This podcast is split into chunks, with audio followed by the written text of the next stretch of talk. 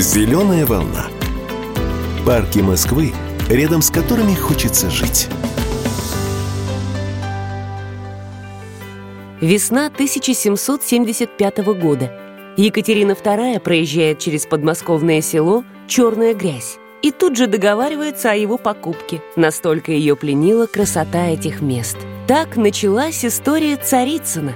Именно такое имя дали бывшей черной грязи. Сегодня Царицына не только парк, музейный комплекс, но и особо охраняемая природная территория. Здесь приятно гулять в любое время года.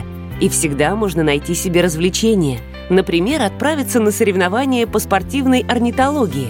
Они проходят дважды в год. Задача участников – найти и сфотографировать в парке как можно больше разных птиц. Или заняться физкультурой. В Царицыно есть и футбольное поле, и зоны воркаута, и даже центр пляжных видов спорта с мягким песочком.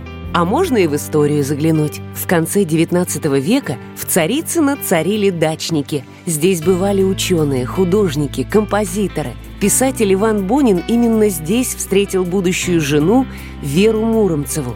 Сейчас о дачной эпохе рассказывает экспозиция в одном из корпусов музея. А еще в Царицыно проходят концерты, интерактивные программы для детей, экскурсии. Приезжай хоть каждые выходные. Найдется чем заняться – Эту возможность в полной мере оценят новоселы ЖК «Вейв», который строит неподалеку от Царицына группа ЛСР. До знаменитого парка жители комплекса смогут доезжать минут за 10. Согласитесь, приятно, когда и природа, и культура всегда под рукой.